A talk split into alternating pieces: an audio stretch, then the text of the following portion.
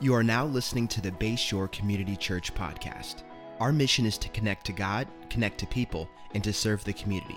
Thank you for joining us today, and wherever you are listening, we hope that this message inspires you, encourages you, and transforms you.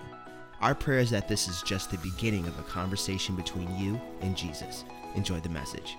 Uh, we are uh, finishing up our series today uh, called uh, Road Trip, and uh, we have actually covered 20 chapters in the book of Exodus through uh, the summer up to this point. So we had a series before Road Trip called Showdown in Egypt.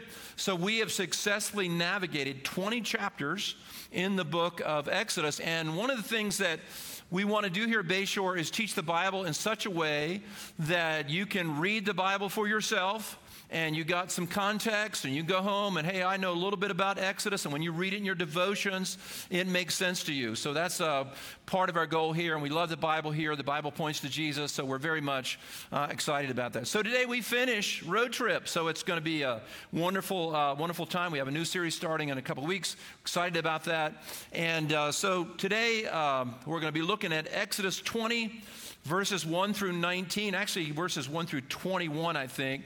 This is very famous, very famous passage we're covering today. We're going to be talking about the Ten Commandments. A lot of you have uh, know about the Ten Commandments, seen the Ten Commandments. Ten Commandments are controversial sometimes in courthouses and school and all that. But we're going to be talking about the Ten Commandments today and looking at that. This is a, a very, very important passage of Scripture. So I'm going to read to you uh, Exodus 20. We'll listen to this, take it in, and then we'll go from there and look at um, what principles we can find to help us in our Christian life here. Exodus 20, uh, beginning verse 1. And God spoke all these words I am the Lord your God who brought you out of Egypt, out of the land of slavery. You shall have no other gods before me. You shall make for yourself an image in the form of anything in heaven above, or in the earth beneath, or in the waters below. You shall not bow down to them or worship them, for I am the Lord your God, am a jealous God, punishing the children for the sins of the parents to the third and fourth generation of those who hate me, but showing love to, the, to a thousand generations to those who love me and keep my commandments. You shall not misuse the name of the Lord your God, for the Lord will not hold anyone guiltless who misuses his name. Remember the Sabbath day by keeping it holy. Six days you shall labor and do all your work, but on the seventh day is a Sabbath to the Lord your God. On it you shall do no shall not do any work, neither you nor your son or daughter, nor your male or female servants, nor your animals, nor any foreigners residing in your towns. For in six days the Lord made the heavens and the earth, the sea and all that is in them, and rested on the seventh day. Therefore, the Lord blessed the Sabbath day and made it holy. Honor the Lord your honor your father and your mother, so that you may live long in the land the Lord God has given you. You shall not murder, you shall not commit adultery, you shall not steal, you shall not give false testimony against your neighbor, you shall not covet your neighbor's house, you shall not covet your neighbor's wife or his male or female servant, his ox or donkey or anything that belongs to your neighbor. When the people saw the thunder and the lightning and heard the trumpet and saw the mountain in smoke, they trembled in fear. They stayed at a distance and said to Moses, Speak to us yourself, and we will listen, but do not have God speak to us, or we will die. Verse 20 Moses said to the people, Do not be afraid. God has come to test you so that the fear of God will be with you to keep you from sinning. The people remained at the distance while Moses approached the thick darkness where God was. So, this is a really uh, great passage of scripture. If you read it, a um, couple red flags probably come up if you read it. One is it talks about God being a jealous God. If, you know, make the Lord your God, you know, the only God, don't worship any other gods because God is a jealous God. It was this phrase that gave Oprah Winfrey a lot of difficulty a number of years ago. She's sitting in church and she hears uh, the preacher say that God is a jealous God, and she decided at that point that Christianity was not a good fit for her. Because any God that is a jealous God, that is something that's very, very negative in her mind. And I remember hearing that story about Oprah Winfrey and her rejection of Christianity in general because of God being a jealous God. Now, here's the thing about that phrase that phrase does not mean what we think it means. We think, uh, we think of jealousy, we think of an insecure person that's controlling and needy and wants all the attention on themselves, and they're jealous of other people and that type of thing. We've all seen people that are jealous. This is not what God is. God is not jealous based on any personal need he has. God is not a needy person. God is the, the theological term for this is aseity. Aseity. The aseity of God means that God needs nothing. He doesn't need your affirmation. When we're praising God and worshiping the Lord this morning, we're not helping God with his self esteem. We're not worshiping God because he needs us to worship him. He doesn't need anything. God is absolutely complete in and of himself. You and I need encouragement. We need people to tell us we're doing a good job and all that, but that's not God. God is bigger than that. God is the creator of everything, He's the creator of the universe.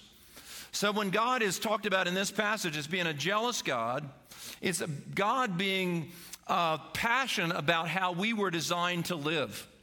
You know, just imagine I, uh, I play guitar a little bit, not at all like Jeremy Ferruccio or Corey Phoebus. I got I'm um, not at that level at all.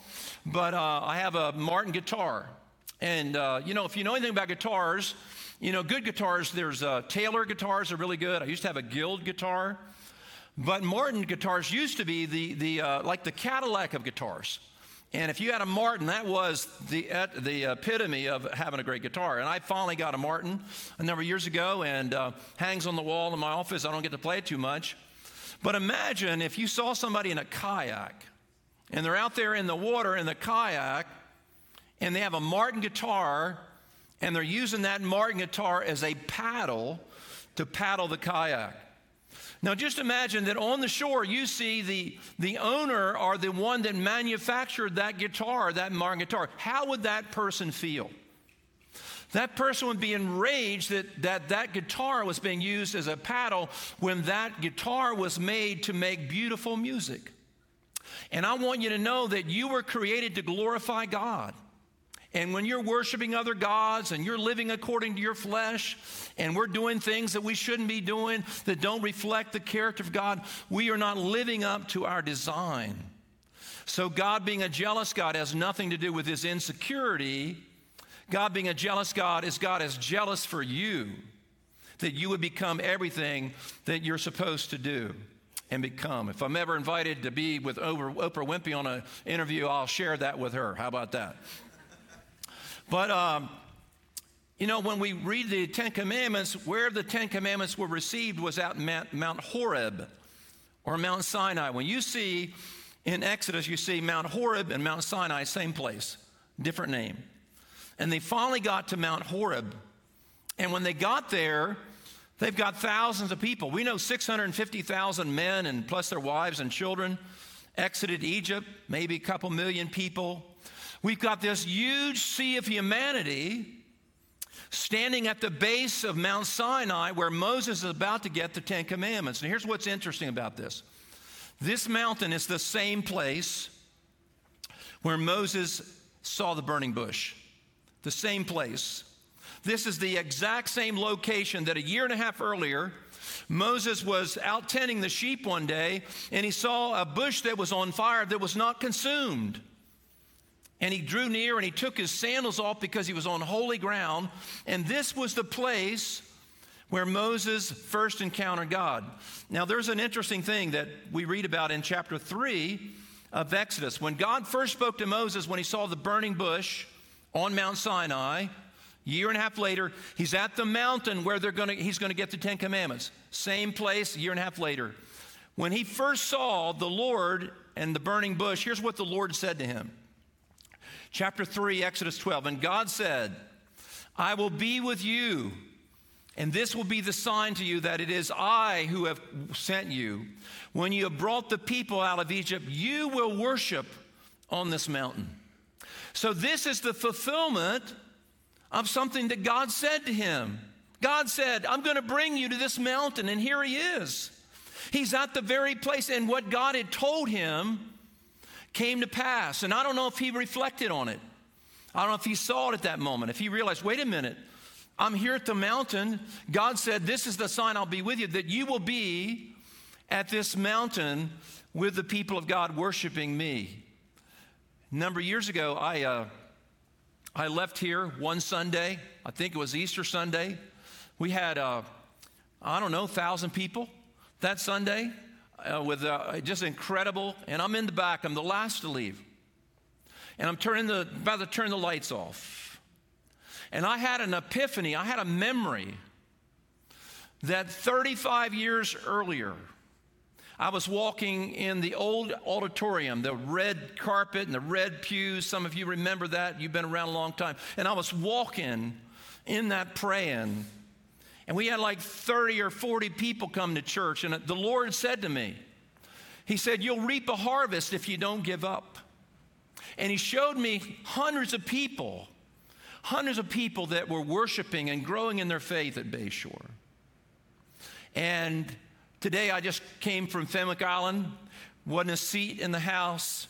We had the place full, the parking lot was full. Here today, I got here late and I pull in and I could hardly find a place to park.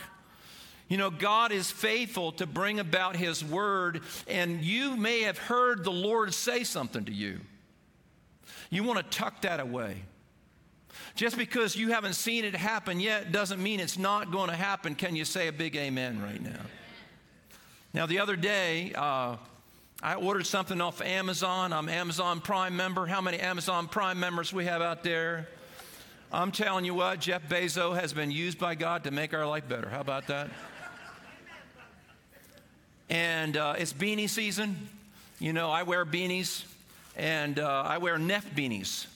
And uh, so I got on the uh, on my Amazon Prime and ordered me a couple beanies. I ordered, you know, colors I wanted.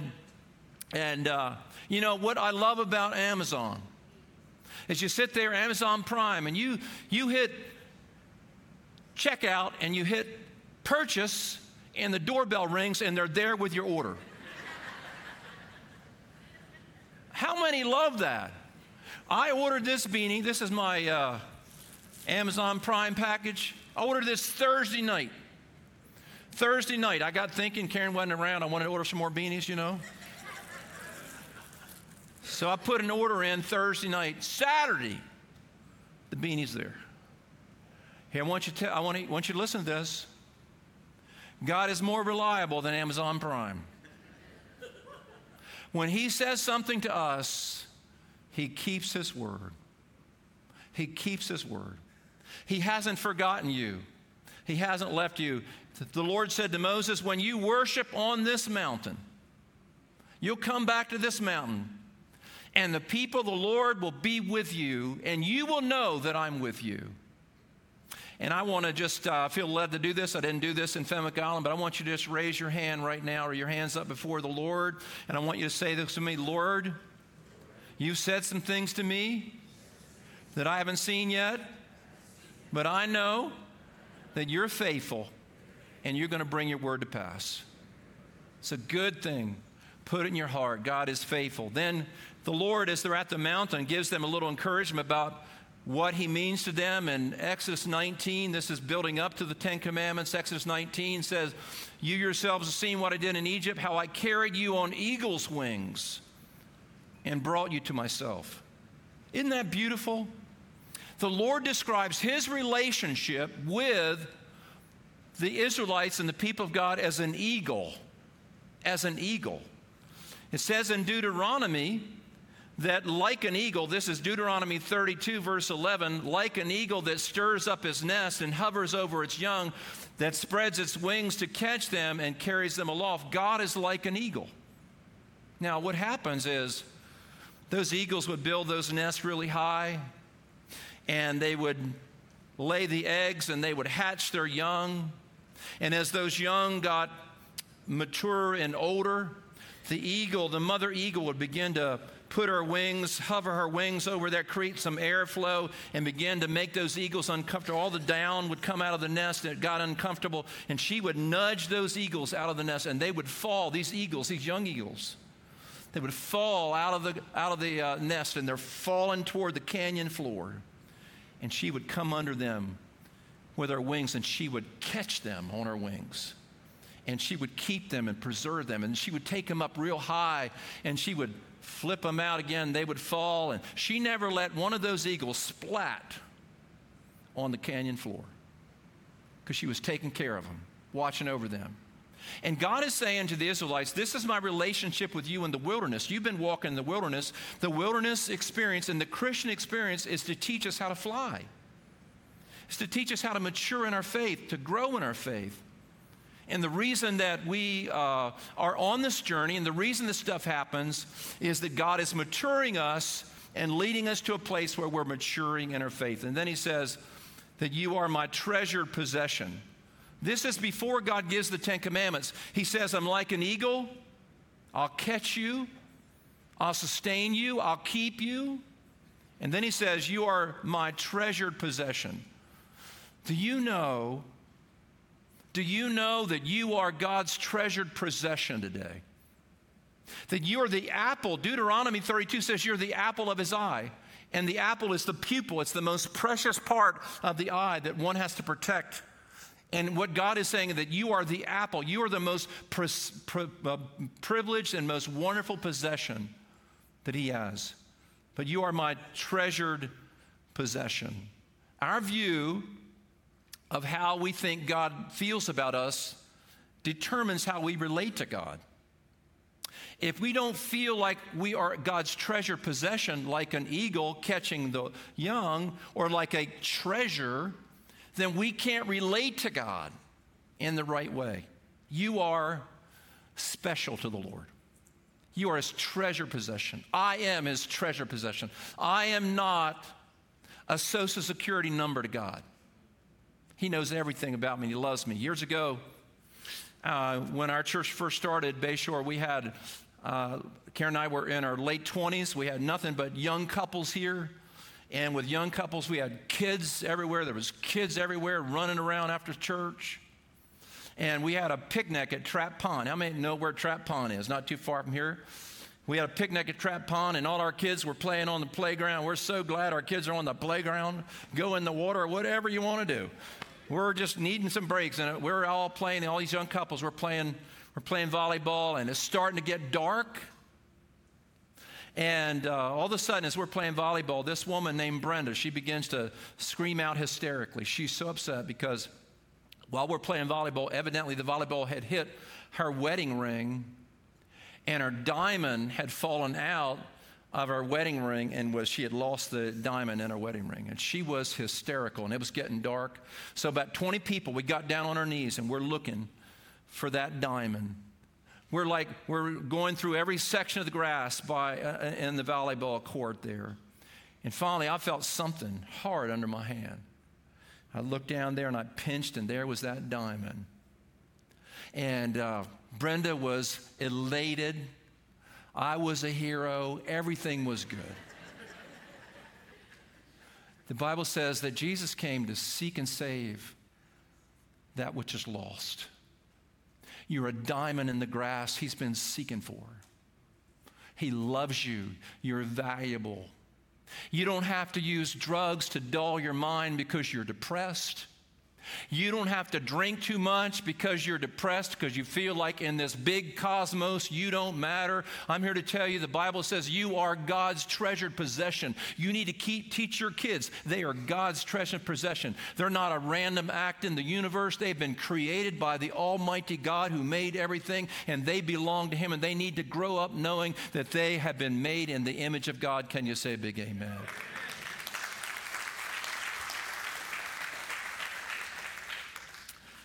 So that's how the Ten Commandments are set up. And then we have to talk about why do we have the Ten Commandments? Why do we have the Ten Commandments? It's possible to know the Ten Commandments, but not know why we have the Ten Commandments. There's a guy in our county, and a good friend of mine was sharing the Lord with him a while back, and this is a well educated guy, and um, he's uh, got a lot of uh, degrees and smart guy and all that. He said to my friend, he said, I don't believe in organized religion. I don't believe in organized religion. I believe in the Ten Commandments. I believe in the Ten Commandments.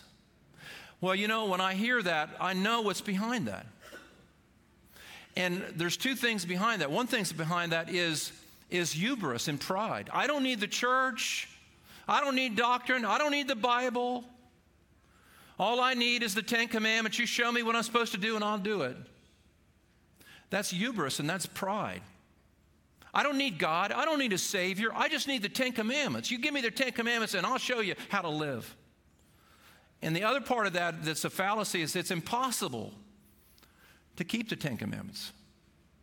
Impossible to keep them perfectly like we're supposed to. Here's what the, here's what the law is for, and here's what the Ten Commandments are for. First of all, the law reveals our problem, it doesn't solve our problem. The law reveals our problem, it doesn't solve our problem. It says in Romans 3:20, "Therefore no one will be declared righteous in God's sight by the works of the law. No one. No one will be declared righteous by the works of the law. Not you, not me, not Gandhi, not the most moral person in the universe. The Bible says, Paul says, therefore, no one will be declared righteous by God's sight by the works of the law. Rather, through the law, we become conscious of sin.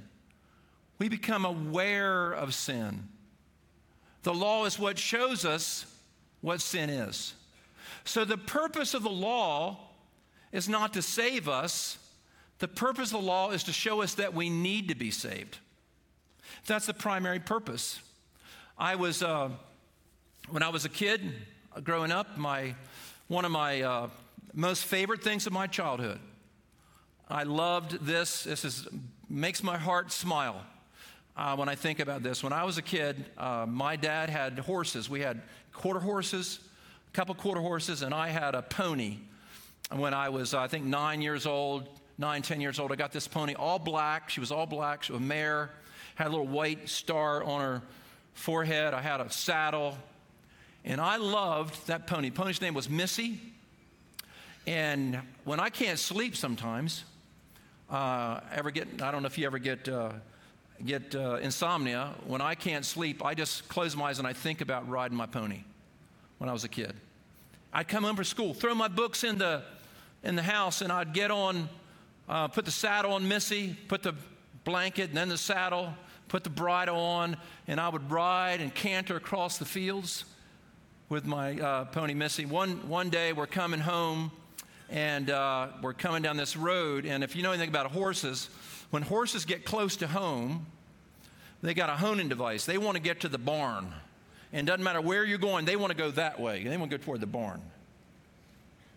So I'm riding her, and I'm planning to go straight across this field, and she knows the barn's over here. We come to this road, and she makes a hard left. She goes left, and I go straight, and we parted ways. and I landed on my wrist, and my wrist swole, and it hurt. And for three days, my parents thought, well, he'll be all right in a little while. I don't know if they didn't have insurance or what, but he'll be all right in a little while. So finally got so bad they took me to the Nanticoke Memorial Hospital and I got my first x ray. Never had an x ray before, my first x ray. They x rayed it, and the x ray revealed that I had a broken or fractured wrist. And they put a cast on it, and I went to school and all the girls signed it. And the x ray did not solve my problem. The x ray revealed I had a problem.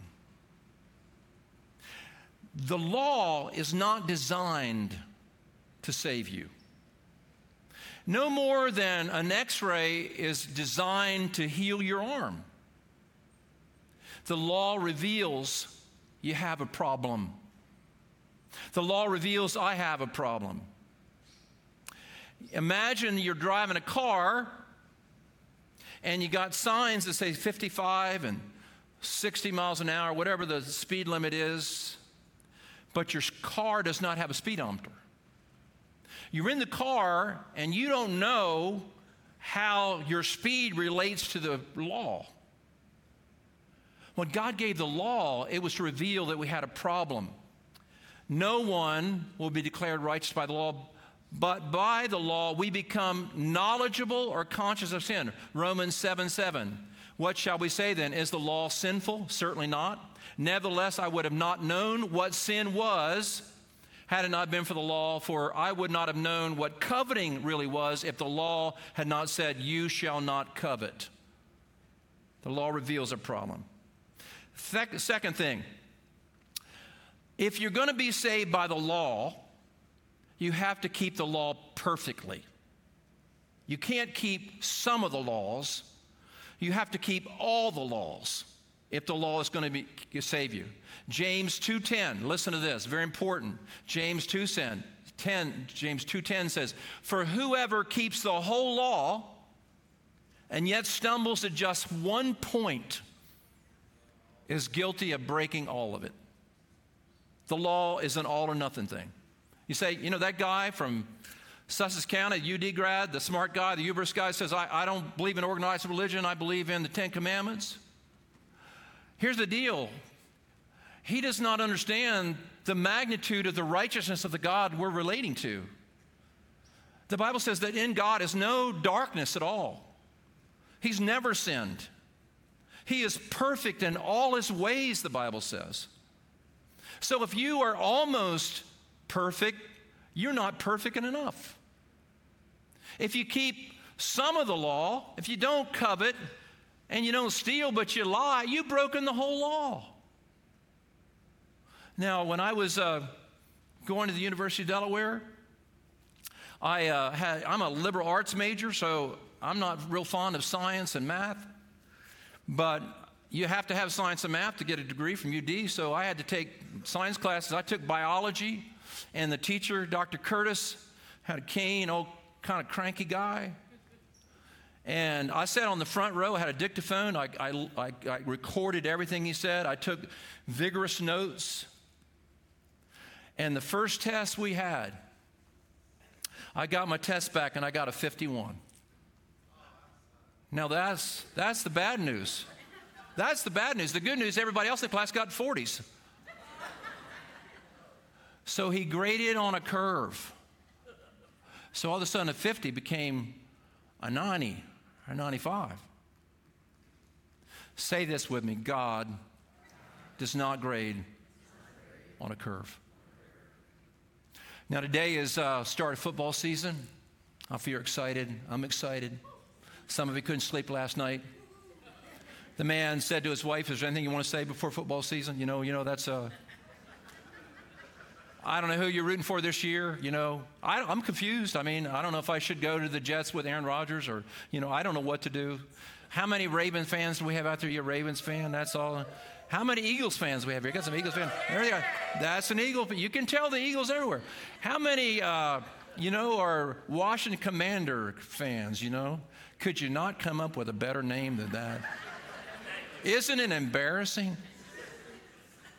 Well, I'm not sure who I'm going to root for, but I do like Justin Tucker. He's a great field goal, field goal kicker. He has the best field goal kicking record in the NFL. Here's his record 90.5% of the time he makes the field goal. That means a little bit over nine times out of 10, he makes the field goal.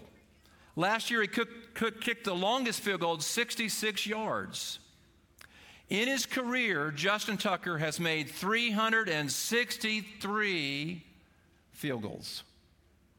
363 times he's walked up to that ball, lined up, and when he goes out on the field, I think it's money in the bank. Money in the bank. 363 times right through that place. 38 times he's missed. 38 times he's missed. If you have a Justin Tucker view of spirituality, that, you know, I'm good most of the time, that is not at all why God put these commandments in place. In fact, Jesus elaborated on the Ten Commandments in Matthew 5 through 7. Listen to this. Where did Moses get the commandments, Ten Commandments? He got them on Mount Sinai or Mount Horeb. Jesus gave the Sermon on the Mount. He's on a mountain just like Moses was.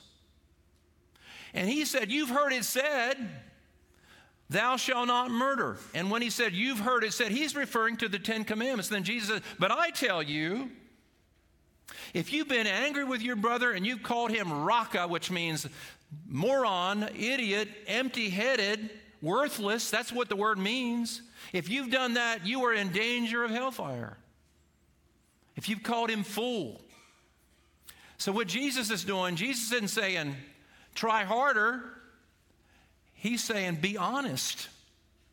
If you've hated somebody in your heart and you can't stand them, and you despise them, it's the same spirit that's behind murder. And God doesn't care just about the external act, He cares about the internal attitude.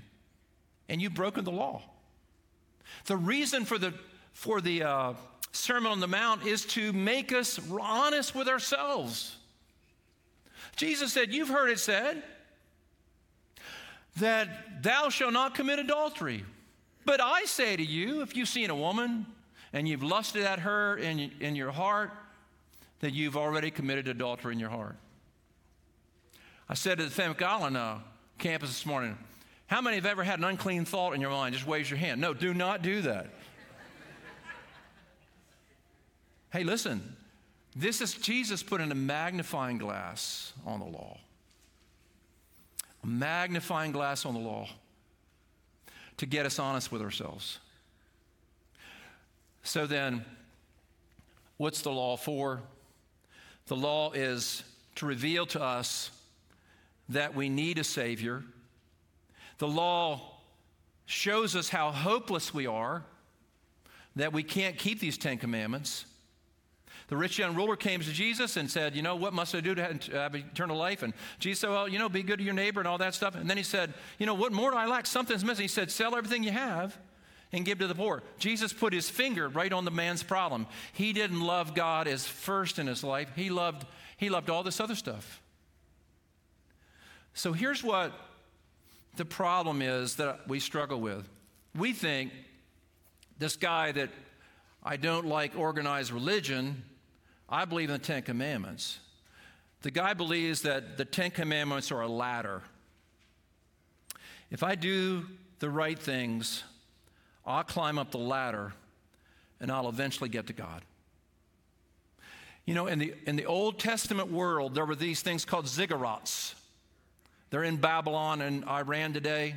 Tower Babel, Genesis chapter 10, was probably a ziggurat.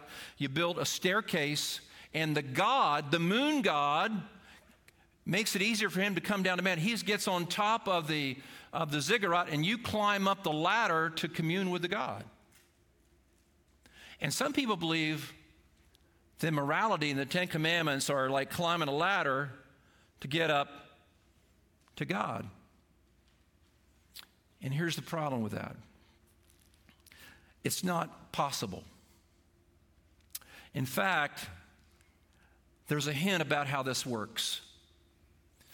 Genesis 28 Jacob leaves his home Esau's trying to kill him. He comes to this old place in the field called Luz. He lays down to take a, uh, to sleep that night. He puts a he puts a, a, a stone under his head as a pillow, and he has a dream. And He sees a ladder being let down from heaven, a staircase, and he sees the angel angels of God ascending and descending on that ladder ascending and descending on that ladder. Jacob woke up and he said, This is the place of God, and I knew it not, and named the place Bethel. He made an altar there. 3,000 years later, Jesus is choosing his disciples. This one disciple named Philip, he goes to get his friend. His friend is named Nathaniel. Other gospels call him Bartholomew. And Philip says to Nathaniel, he says, he said, We found the Messiah, Jesus of Nazareth. And Nathanael says, Can any good thing come out of Nazareth? And Philip said, Come and see. And they bring that man Nathanael to Jesus. And Jesus said, You know, I, before you, Philip called you, I saw you sitting under the fig tree meditating. And here's what he says to him. Then Nathanael declared, John 149. John 149 through 51. Then Nathanael declared, Rabbi, you are the Son of God, you are the King of Israel. Jesus said, You believe because I told you I saw you under the fig tree? You will see greater things than this. Listen to this. He then added, Very truly, I, will, I tell you, you will see heaven open and the angel, angels of God ascending and descending on the Son of Man. The ladder that Jacob saw in Genesis 28 about the way to heaven was Jesus coming as the ladder. He's the way. He said to Nathanael, You'll see the angels ascending and descending upon the Son of Man. Jacob said, I saw a ladder let down from heaven, the angels of God ascending and descending upon the Son of Man. The bridge between man and God is not the law. The bridge between man and God is Jesus who was sent to redeem us and to save us. I can never keep the law perfectly. I can never please God with my good works. I have to come to Jesus who is the ladder. He is the staircase to bring me to God. And he said, Nathaniel, he said, Nathaniel, you're going to see Jesus. You're going to see me and the angels of God ascending and descending on me because I am the bridge to heaven. Can you say a big amen?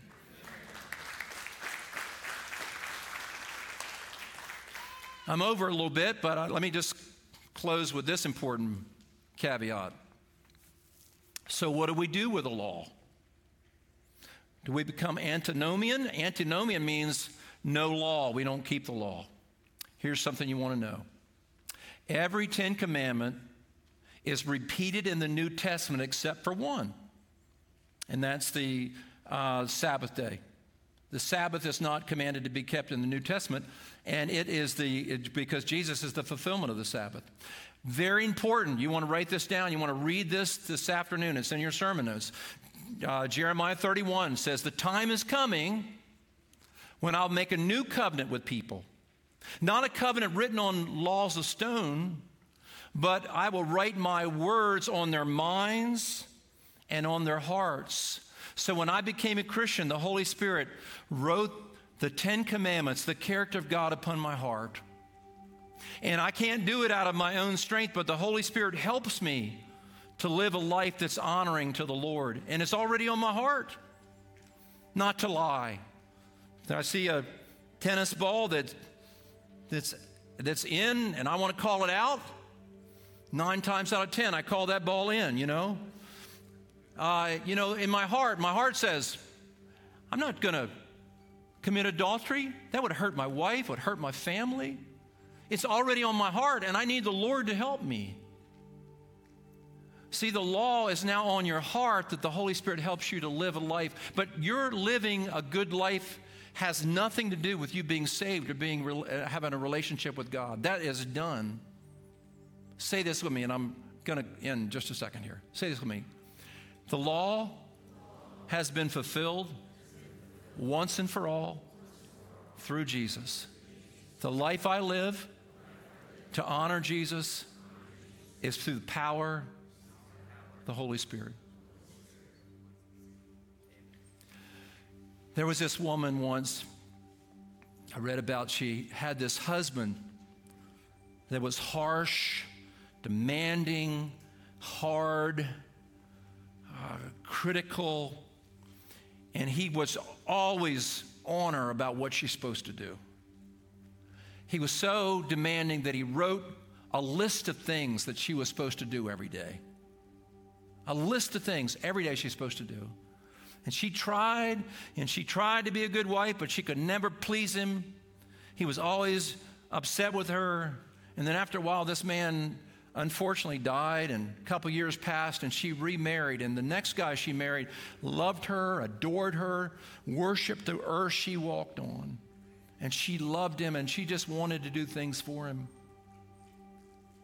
And one day she came across that list that list of the first husband, and she realized that everything on that list she was doing for this new husband. You see, we serve God not out of duty, got to be better, got to try harder. We serve God out of delight. He so delights in us. We're his treasure possession. We love him so much that out of that love comes a life that honors him. I want you to lift your hands to the Lord right now. We're getting ready to take communion together. I want you to let the Holy Spirit, the grace of God, the grace of God to flow in your heart. I want the power of the Lord to fill your heart. I want you to leave today knowing that you are a son and a daughter of God. You're God's treasured possession. You belong to Him. He has purchased you, He's satisfied the law, and He's made you righteous in the sight of the Lord. And we can lift our heads up high, we can walk in the grace of the Lord. I want you to take the communion elements. We're going to have some music here in just a second. Take the communion elements, pull that little top off, and together let's take the bread out. Let's take that bread out.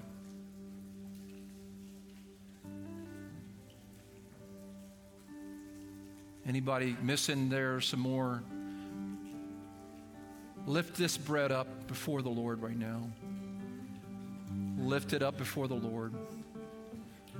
Say this with me Lord Jesus, you fulfilled the law. I've broken some laws this week. I've sinned. I've fallen short. I've stumbled as, my, as I'm growing in my faith. But the bread represents He's fulfilled the law. Thank you, Lord. Lift your voice right now. Thank Him. Thank Him for His wonderful love for you. Lord, we thank you for the love of God that we can't comprehend. We thank you for Jesus' perfection and His integrity and His righteousness. Together, let's receive this as the people of God. Let's receive this communion together. Thank you, Lord. Let's take the juice. Lift the juice up before the Lord. This represents the blood of Jesus shed for our sins. If we confess our sins, He's faithful and just to forgive us of our sins. Shame has no place in our heart. Guilt has no place in our heart. We've repented of our sins. We've repented of things we've done years ago. There's somebody here this morning, there's something that's been weighing on you for years. You can't forgive yourself.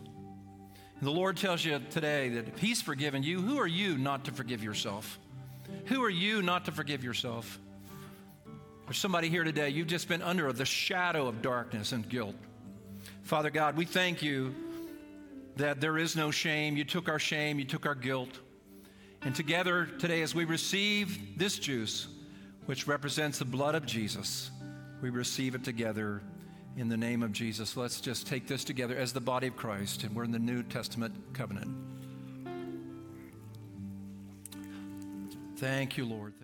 Thank you. So much for joining us on the Bayshore podcast. I want to encourage you to take this message you just received and allow it to go deep into your soul and let Jesus do the deep work that only He can do. A special thanks to everyone that gives generously to Bayshore. It's because of you that this ministry is possible, creating life change all over the world. You can be a part of spreading the message around the world by going to bayshore.online and clicking Give. For all things Bayshore, visit bayshore.online to find out what your next step may be. You can subscribe right here and share this podcast with your friends and family. Thank you again for listening. God bless you.